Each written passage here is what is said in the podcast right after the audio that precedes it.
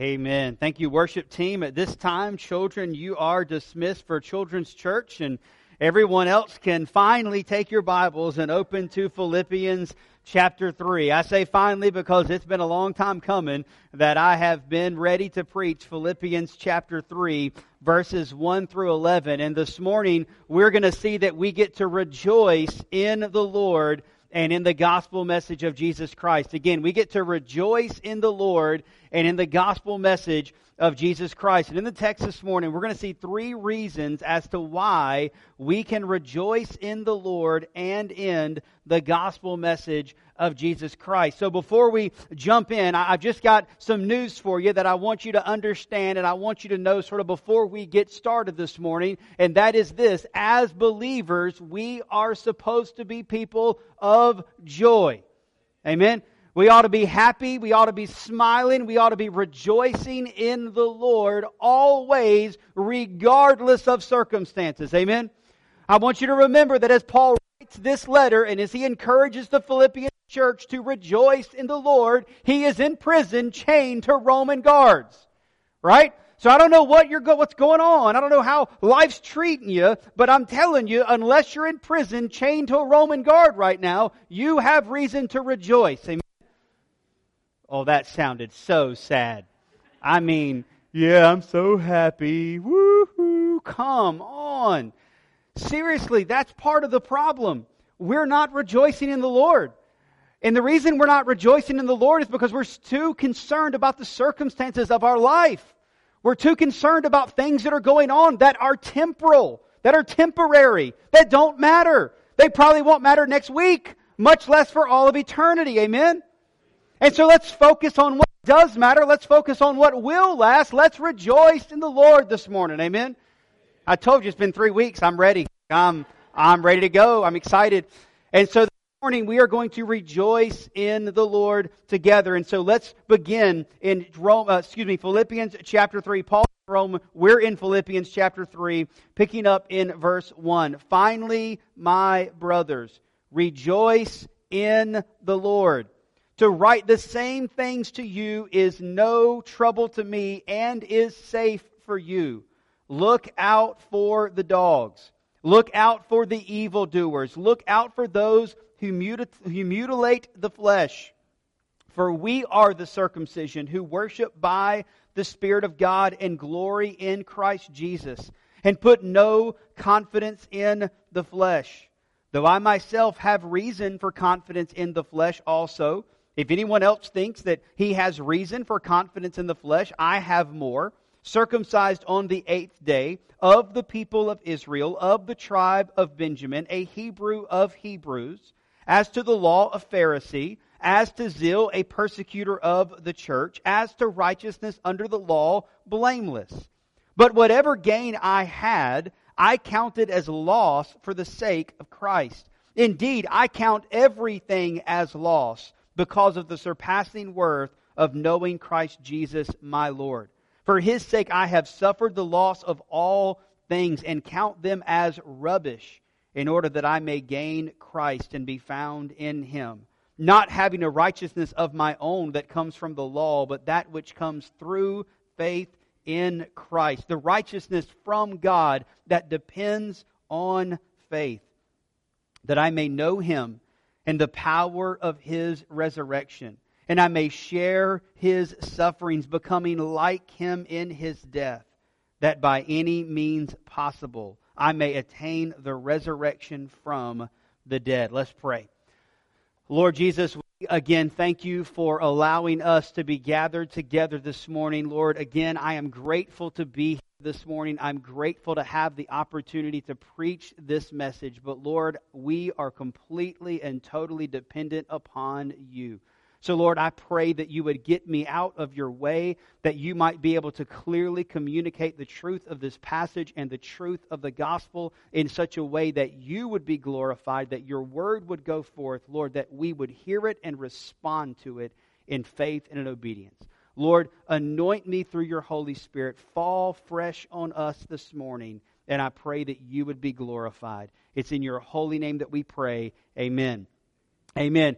And in the text, we're going to see three reasons why we can rejoice in the Lord and in the gospel message of Jesus Christ. In verse 1, we see the first reason. We can rejoice because our salvation is not based on works. Let me say that again. We can rejoice in our salvation because our salvation is not based on works. Now, in verse 1, Paul begins with the word finally. It reads as if Paul is sort of concluding the letter, but in reality, that word finally can mark the transition to the last point in an argument, which it seems to be doing here. Paul has been building this argument all the way back to chapter 1, verse 27. He's been building this argument about our salvation and the implications of the gospel. And what Paul is saying in chapter 3, verse 1, he's saying, finally, here's what I want you to do in light of what Jesus Christ did, revealed in chapter 2, verses 6 through 11, in light of who you are, in light of all that Christ has done for you. Paul says, I want you to rejoice in the Lord. And again, I think it is incredibly helpful and important to remember the context by which Paul is writing. He is in prison. For him to say that has a huge amount of weight to it because of his personal circumstances when he writes to them to rejoice in the Lord. And so Paul begins and he says, I want you to rejoice in the Lord. And he continues and he says, For me to write the same things to you is no trouble to me, and it is safe for you. The same things that Paul is referring to is the gospel of Jesus Christ. And so what Paul is saying is this I want you to rejoice in the Lord. I want you to rejoice in the gospel. In other words, I want you to rejoice in your salvation. If you're here this morning and you are a believer, you're a follower of the Lord Jesus Christ, you have been saved by God's grace, Paul says, rejoice in the Lord.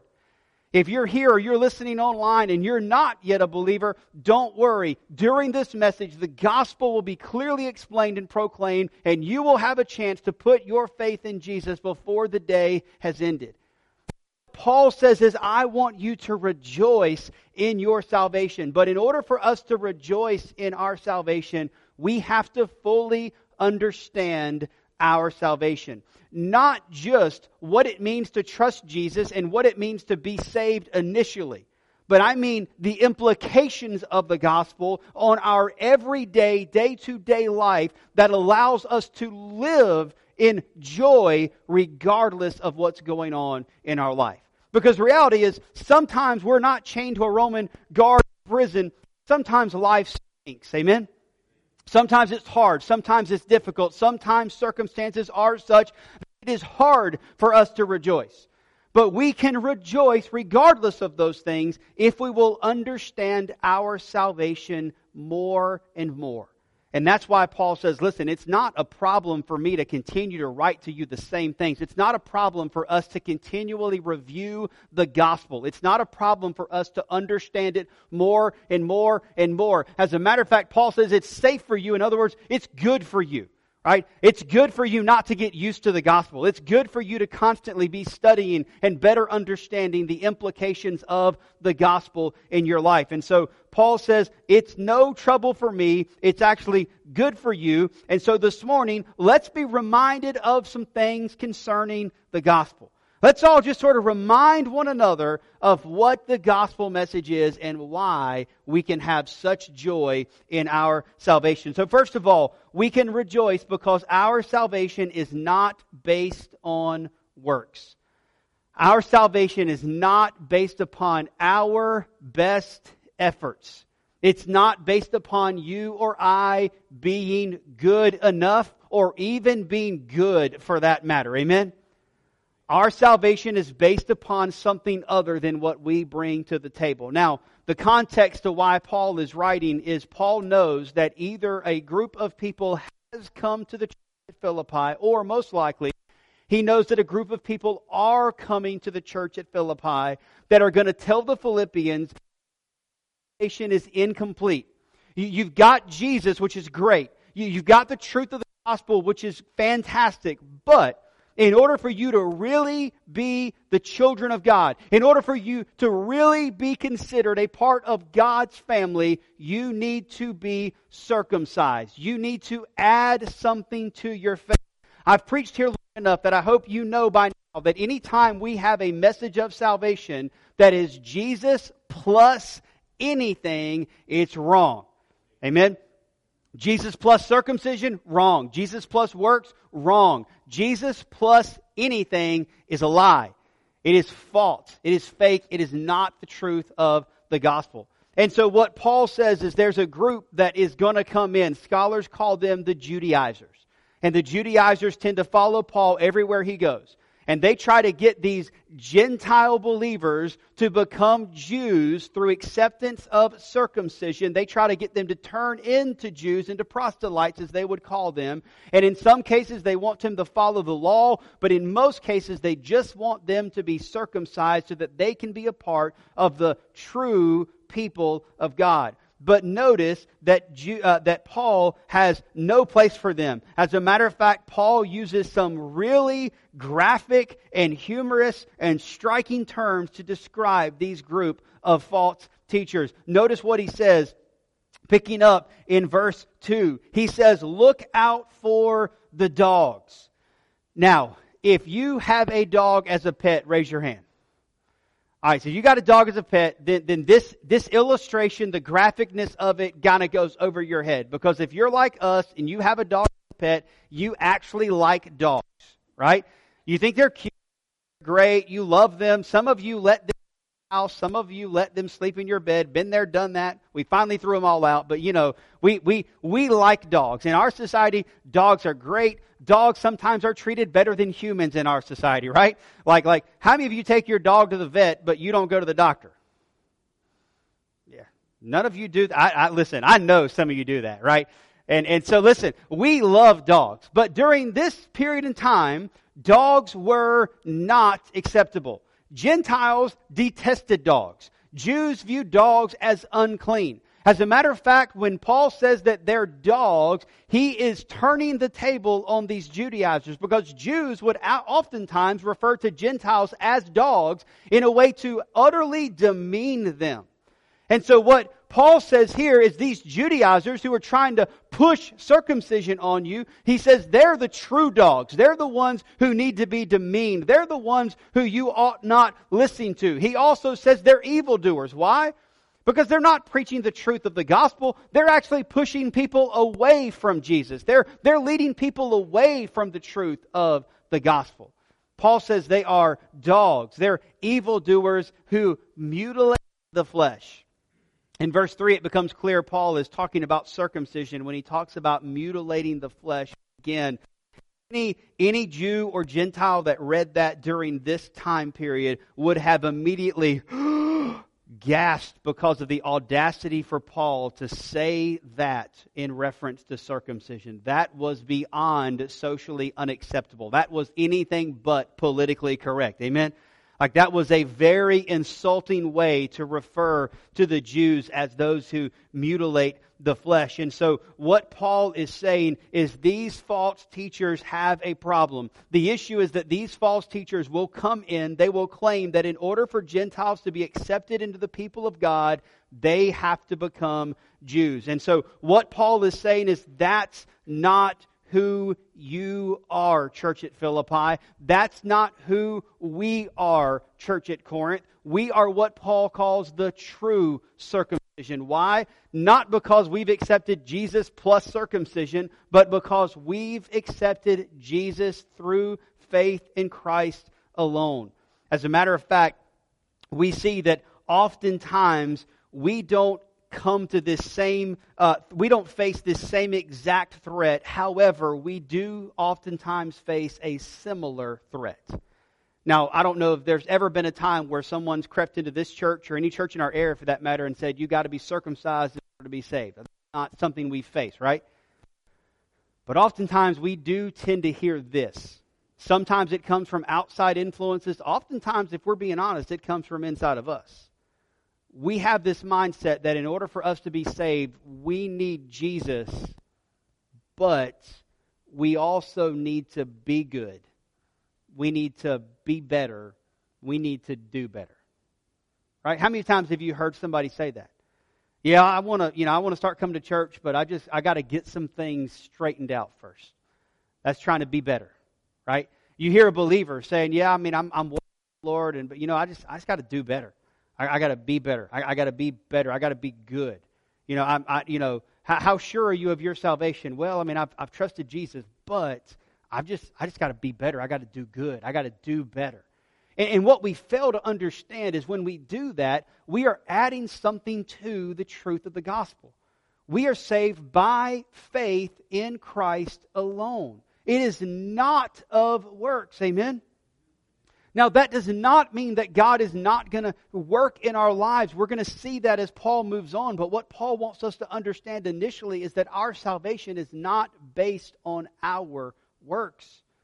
That's not who we are. So, who are we? Well, Paul describes this for us in verse 3. We are the true circumcision, not in the flesh, but in the spirit, making children of God. We are those who worship or serve by the Spirit of God because the Holy Spirit of God lives in us. We are those who glory in Christ Jesus and what He accomplished on the cross for our salvation. We are those who put no confidence in the flesh and what we can do or earn, but put all our confidence in the grace of God provided through Jesus Christ. That's who we are. We are not those who think that we can do better. We are those who know that if we're going to do better, it's only because of God's grace working through us. Amen? Listen, I didn't have any chance of being good enough to be saved. I can promise you, I don't have any chance of being good enough to continue to live out my salvation in a way that's going to glorify God. If it's up to me, I'm going to blow it often. You know how I know that? Because I blow it often. Amen? Because when I try to do it my best way, it's never good enough. But when I submit more of myself to Jesus, when I'm more committed to following Jesus, you know what happens? God works through me. Amen? It's always God that is working, not me. When I'm bringing my best efforts, my works to the table, it's always ugly. Right? And so Paul says that's not what salvation is. Salvation is not based upon your works. Now, Paul doesn't say this, notice in verse 4, because he's afraid of what his works might bring. In other words, Paul is, is not saying salvation isn't based upon works because Paul has no works to offer. Paul says, listen, if salvation was based upon works and you want to start comparing, Paul says, I'll compare with anybody. Now, Paul's not bragging. What Paul is doing in verses 4 through 6 is Paul is demonstrating how good his works were so that we will understand that no matter how good they are, they're still not good enough. Right? And so notice, Paul says, I got seven works that I'll love to list for you. If you want to compare apples to apples, if you want to measure up to me, he says, listen to my list. And so Paul gives us this seven things in verses uh, 4, 5, and 6. One, Paul says that he was circumcised the eighth day, meaning that he was born a Jew and he followed the law given to Abraham in Genesis 17. Two, Paul says he was a people, he was, excuse me, of the people of Israel, meaning that he was not a proselyte. He was a legitimate Jew born into a Jewish family that had long tenured Jewish heritage, right? He says, I'm of Israel. He says, but I'm also of the tribe of Benjamin. That was the beloved tribe of Israel, by the way. Right? So he's like, I'm not just from any of the 12 tribes. I'm from the tribe of Benjamin. He then adds all that up and says, I am a Hebrew of Hebrews. Meaning that Paul says, I have a pedigree and a family history that everyone else wishes they had. Right? Now it may not make sense to us, but that's what Paul's saying. Then he says, five, concerning the law, he was a Pharisee, meaning that he kept the law flawlessly. How many of you have ever read through the book of Leviticus? Right? Yeah, fun times, amen? Right? Paul says, I kept the law, all of those laws, flawlessly. Six, Paul says that I had so much passion or zeal for the law that I persecuted the early church. He says, according to righteousness that could be achieved through the law, Paul says that I, seven, was blameless. Paul says, so I'd like to add my seven accomplishments that I have. And I want you to notice that all of those things are worthless. You see, it's clear. Paul had reason to boast in the flesh and more reason than any to have confidence in the flesh. However, Paul knows what the gospel makes clear. Our best is never good enough for God. Right? Now, when I say that, you may think, wait a minute, my best isn't good enough for God? That seems harsh. Well, the reality is, your best, my best, is not good enough for God. He demands perfection, He demands righteousness. And the reason that we speak of God as a gracious and loving God is because God provided that for us through the person and work of Jesus Christ. Amen. It's not that God looks at us and says, You're not good enough. It's that God looks at us and says, Because of sin, you're not good enough. Therefore, let me make you good enough. Because God desperately wants a relationship with each and every one of us. We are created in the image of God. Amen? And God sent Jesus to reconcile us back to Him so that our sins could be removed, so that we could enter back into a personal relationship with God because God loves us. It's not that you can't come to God, it's that you can't come to God based upon your works. You're not good enough. Neither am I. Amen? And so, what we see first of all is that we can rejoice because our salvation is not based upon our works or ability to be good enough. Now, why does that cause me to rejoice? Because if salvation was based upon works, guess what? We stand no chance. Amen? And by the way, when we try to live a life where our works add up to us being good enough, that typically leads to one of two things. It either leads to despair because we're not good enough. Amen? Or it leads to legalism, where we pretend like we're good enough. Right? That's what the Pharisees did. The Pharisees weren't in despair, the Pharisees just pretended like they were good enough. But everyone else was in despair because they weren't good enough. Amen? But we rejoice this morning because our salvation is not based upon works. And then, secondly, we rejoice because our salvation is based on faith in Christ. How, do we, how are we saved? How do we, how, do we, how do we get to God? It is through faith in Jesus Christ. Now, in verse 7, Paul says something pretty and again, pretty striking, especially to this audience. He says in verse 7 But whatever gain I had, I counted as loss for the sake of Christ. Now, the terms Paul uses here are accounting terms. And so here's, here's kind of what I want you to envision. Paul has, has sort of two columns in mind. All right, so everybody kind of look up here for a minute. I know it's like accounting stuff, and so it's numbers and math, and some of us are already confused, right? That's okay. Just stay with me. I'm going to keep it real simple, right? So Paul has two columns, right? This column is the loss column, right? This is, these are those things that are depreciated in value, that are costing you something, this is that thing that is going to end up costing you in the long run, right? And then in this column over here, this is the gain. These are those things that appreciate in value or that gain value over time, right? And so here's what Paul says. Paul says, I've got two columns. And in, in this column of loss, Paul says, I am listing every religious accomplishment that I just listed in verses 4 through 6. Right? Hebrew of Hebrew, tribe of Benjamin, circumcised the eighth day, right? All of those religious accomplishments, Paul says, I have placed them in the loss column. Now, he goes further.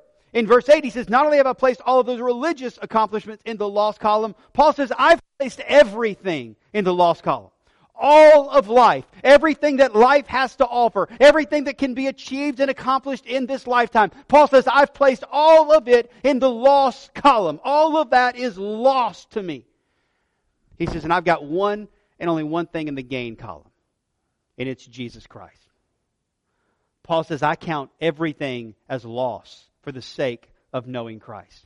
I've given up everything else so that I could know Jesus more and more. To make sure we understand how serious he is, Paul gets kind of gross and graphic. Paul says, as a matter of fact, I count everything that I have achieved I count all of those things that I had attained, I count them as rubbish.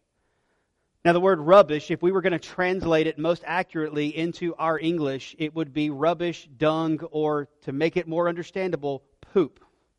Right? Now, I know that that's not appropriate to say. and Paul knew it wasn't appropriate to say. Paul says it because he wants to grab your attention. So Paul says, listen, we've got a choice to make. And I want you to understand, all of us have the same choice to make. We can choose all that this life has to offer, all that we can achieve, all that can be gained, all that can be done. We can choose all that this life is, or we can choose Jesus. To put it another way, Paul, you can choose poop or you can choose Jesus. Now, when you put it in those terms, it's a pretty easy choice. Amen?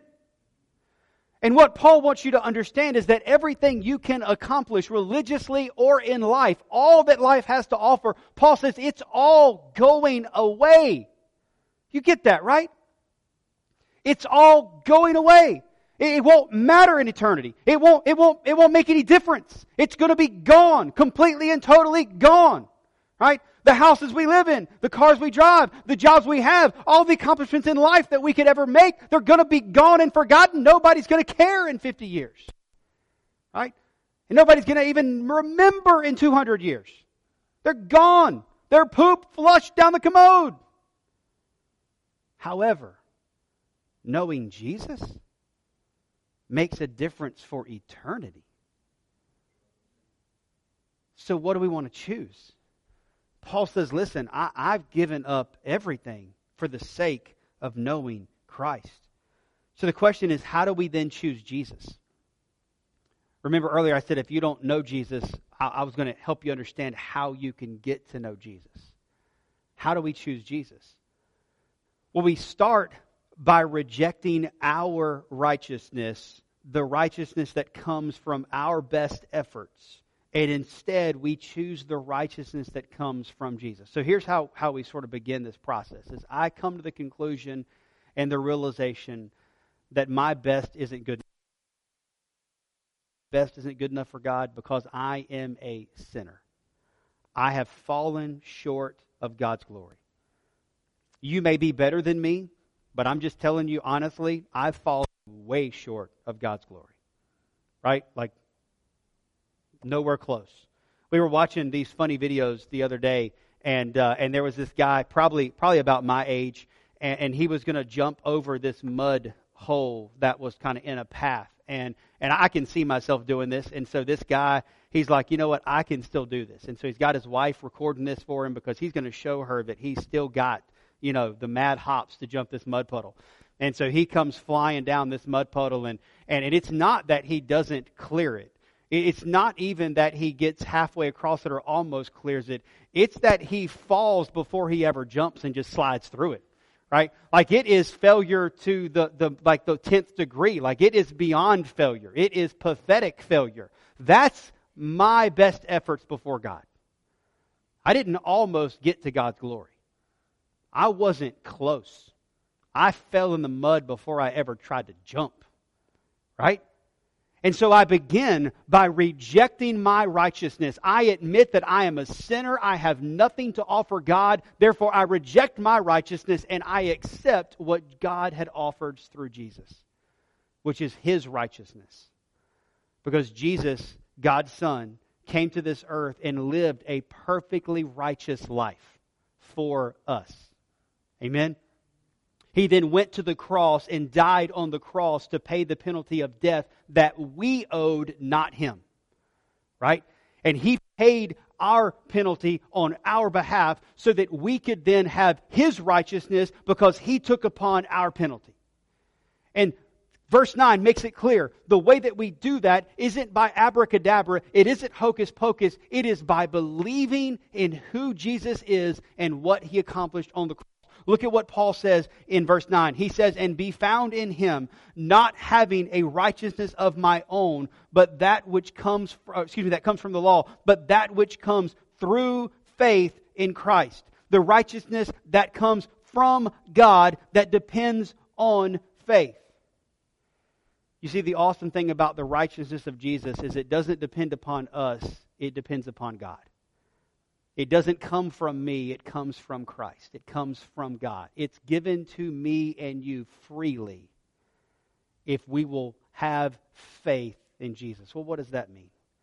The word faith also means to believe. In other words, if you believe that Jesus is God's Son, and you believe that he came to this earth, lived a perfect life, died on the cross, and then was raised victoriously from the dead, and if you are willing to follow Jesus, right? That's faith. Faith is belief that leads to action. Right? Even the devil believes those things but is not willing to follow Jesus. That's what it takes to have faith in Jesus is that we believe in who he is, we believe in what he did, and we are committed and willing to follow Jesus. And you know what the Bible says? Bible says that God bestows or pours out the righteousness of Jesus on you. I think that's awesome. Because you know what? Here, close up on the inside, I still know that I'm still really short, uh, falling short of God's glory. I'm still like flailing around the mud. Right? But when God looks at me, He looks past that because He looks through the blood of Jesus and He sees me as what I will be one day righteous. Amen? And so that's what we see is that salvation isn't based upon our works. Salvation is based upon faith in Christ, and it really is that easy. And by the way, that's why we rejoice. Amen. Because as we sit here and stand here today, our faith, our salvation has nothing to do with what we are and what we, what we can do. It has everything to do with who we are in Christ. It has everything to do with Jesus and what He did. And so as we leave this place today, we rejoice because our salvation is not based upon our works. Our salvation is based upon faith in Jesus. Amen? But I got even better news. Jesus isn't done. You see, we can rejoice because our salvation is being made complete. It would be one thing if Jesus just saved us and, and, and take, took our sin away and then immediately took us to heaven, right? That's like I, I, like to joke that, you know, if that was the case, then when it came to your baptism, I'd hold you down till the bubble stopped. Right? You, you'll figure it out, right? And you just immediately go to be with Jesus, right? But that's not what he does, right? He completes the good he's begun in us, right? He brings salvation to completion. That's what we see in verses 10 and 11. Now, in verses 7, 8, and 9, we, we have sort of seen play out this theological term called justification. All right? Justification is how we become justified before God. God removes our sin through the blood of Jesus. He puts God's righteousness on us through faith in Jesus. And therefore, when God looks at us, he sees that we have been justified through faith in Christ. That's justification.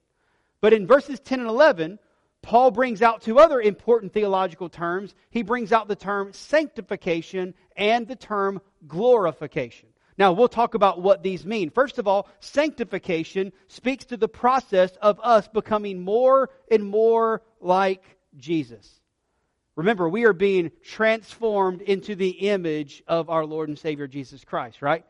We were created in the image of God. The image of God got marred because of sin, and now God is restoring his image. He's transforming us, conforming us back to the image of Christ. That's the process of sanctification, whereby we become more and more like Jesus. Now, look at verse 10, because in verse 10, Paul tells us how that process works. First of all, notice what he says in verse 10. He says, first of all, Paul says that I may know him. You see, the first step in becoming more like Jesus is to know him more and more. Now understand, this is not a one start, uh, stop part of the process. In other words, this isn't something where we know Jesus, complete, check that off, and we move on. No, this is an ongoing process where we are growing in our knowledge of Jesus. Right? How many of you know Jesus perfectly? None of us. So all of us have room to grow in our knowledge of Jesus. Amen? And the more we grow in our knowledge of Him, the more we know Him, the more we become conformed into His image. And so it is a process of growing in our knowledge of our Lord and Savior Jesus Christ. Now, how do we grow in our knowledge of Him?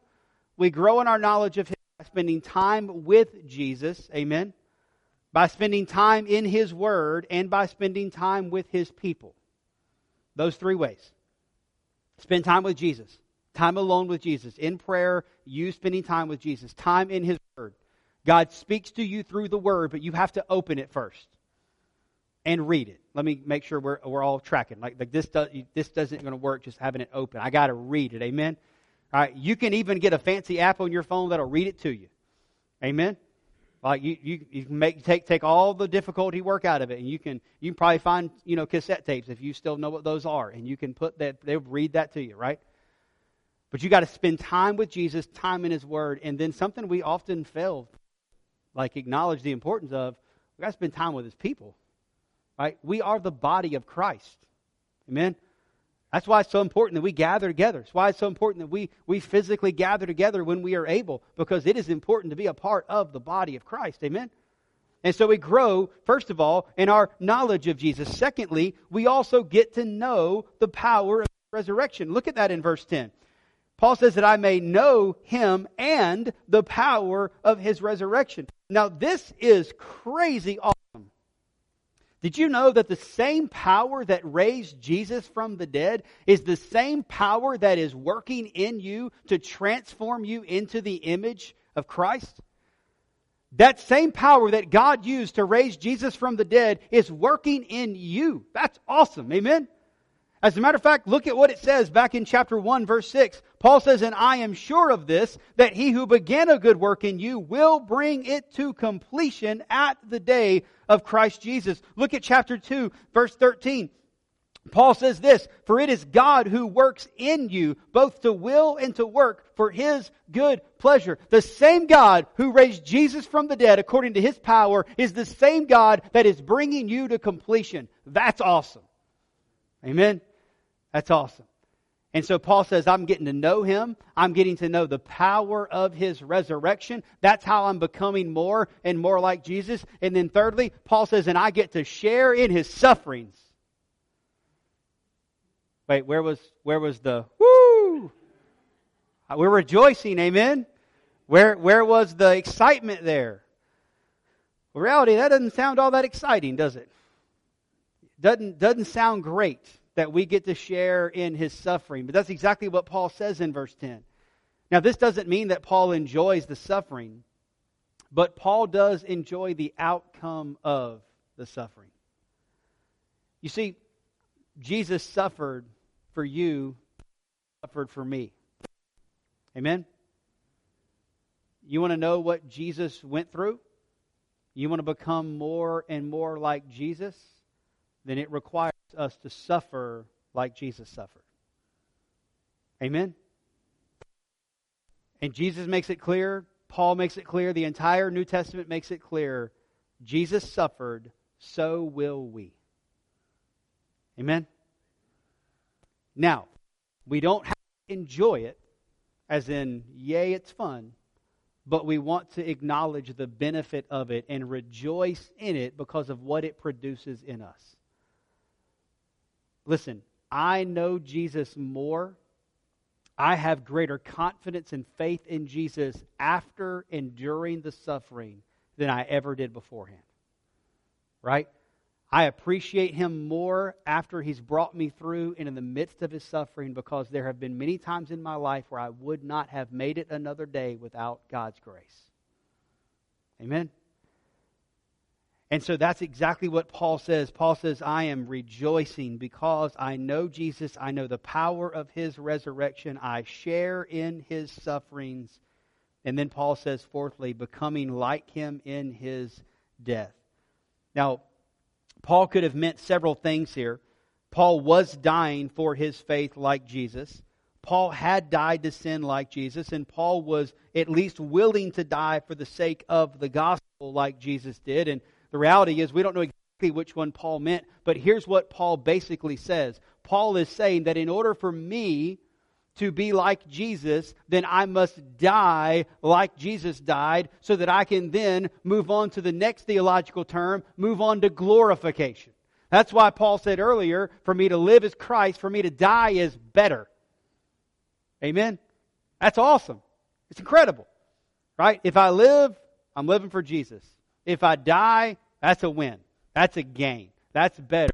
Because once I die, Paul says, bring on the glorification. So sanctification is the process of us becoming more and more like Jesus. Glorification is the reality that one day we will spend eternity in glory with our Lord and Savior Jesus Christ. We will receive glorified bodies. We will in turn be glorified as the children of God, all so that we can take the glory and give it all back to the God who sent Jesus to save us. Amen? And that's the process of glorification. We've not yet experienced it, but we know it's coming. Amen? We got faith and we got and honestly, we're looking forward to it. Amen? Because we know that the day is coming where we will be glorified with Jesus in heaven for all of eternity. And so Paul says, notice in verse 11, that by any means possible I may attain the resurrection of the dead. Now be careful. Paul doesn't mean there that he's hoping that he'll attain it. Paul, when he says the phrase, by any means possible, Paul is saying basically, I don't know how it's going to happen because there's basically two possible ways it can happen. We can be glorified. We can go spend eternity with Jesus in two ways. One, we can die and we can go home to be with Jesus, right? Two, we can see Jesus coming in on the clouds and we can be resurrected with the church, right? Paul says, I don't know how it's going to happen, but I'm confident it's going to happen. For Paul, he didn't see the church raptured. Paul died and went home to be with Jesus, right? You and I, verdict still out. We'll find out. Amen? Right? But Paul says that however it happens, I don't care because I am going home to be with Jesus. And so Paul says we can rejoice in the Lord. We can rejoice in our salvation. Why? Because our salvation is not based upon our works. Our salvation is based upon faith in our Lord and Savior Jesus Christ. We can rejoice because our salvation is being made complete we are being conformed into the image of Christ, and one day we will spend eternity with Jesus. Amen? And so, can we rejoice? We better. We got a lot to be thankful for. Amen? We got a lot to smile about. And so, let me ask you are you looking forward to glory? Are you able to rejoice in the Lord this morning? You know, the reality is you might be going through something where you feel like you are in prison. You feel like you are chained to a guard. Listen, ask for God's grace that we would stop focusing on those circumstances, however difficult they might be. And in the midst of the circumstances, even in the midst of the suffering, let's find a reason to rejoice in the Lord. Amen? Let me encourage you. Let me challenge you. Keep your columns correct. All of life, all that life can offer, all that can be achieved, all that sometimes we strive for is loss. It will be lost one day. Jesus is the only thing we can gain. Amen? So be careful. It's easy for us to get distracted by the cares of the world. It's easy for us to sort of forget that and us to just go after worldly things hard because we think that's what we ought to do. Paul says those are all lost. Just know Jesus and the power of his resurrection. Amen? Let's pray. Lord, we love you, and we are so grateful and thankful for your grace and your mercy and your love for us. And Lord, we thank you that our salvation, Lord, is not based upon our efforts, our works. Lord, our salvation is based upon faith in Jesus alone. And so, Lord, I pray if there's anyone here this morning who does not know you as their Lord and Savior, anyone listening online who does not know you as their Lord and Savior, Lord, I pray that you would call out to them, and Lord, that they would respond to your calling in faith, believing in who you are and believing in what you accomplished for their salvation. And Lord, I pray if there's anyone here that you would give them the courage to follow you this morning. Lord, I also pray, Lord, that you would convict those of us that need to be convicted. Uh, Lord, it is so easy for us to get carried around and carried off by the cares of the world. Lord, oftentimes we need a reminder. We need a wake up call. Lord, let this message, let this text be a wake up call to us. Lord, that we would count all of those things as loss, and instead we would strive after knowing you more. Lord, that we would be sanctified, that we would look forward to our glorification one day in heaven. Lord, I pray that you would be glorified as we become more and more like you.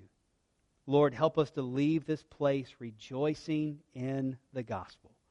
We love you and we praise you, Lord Jesus. It's in your holy name that we pray. Amen.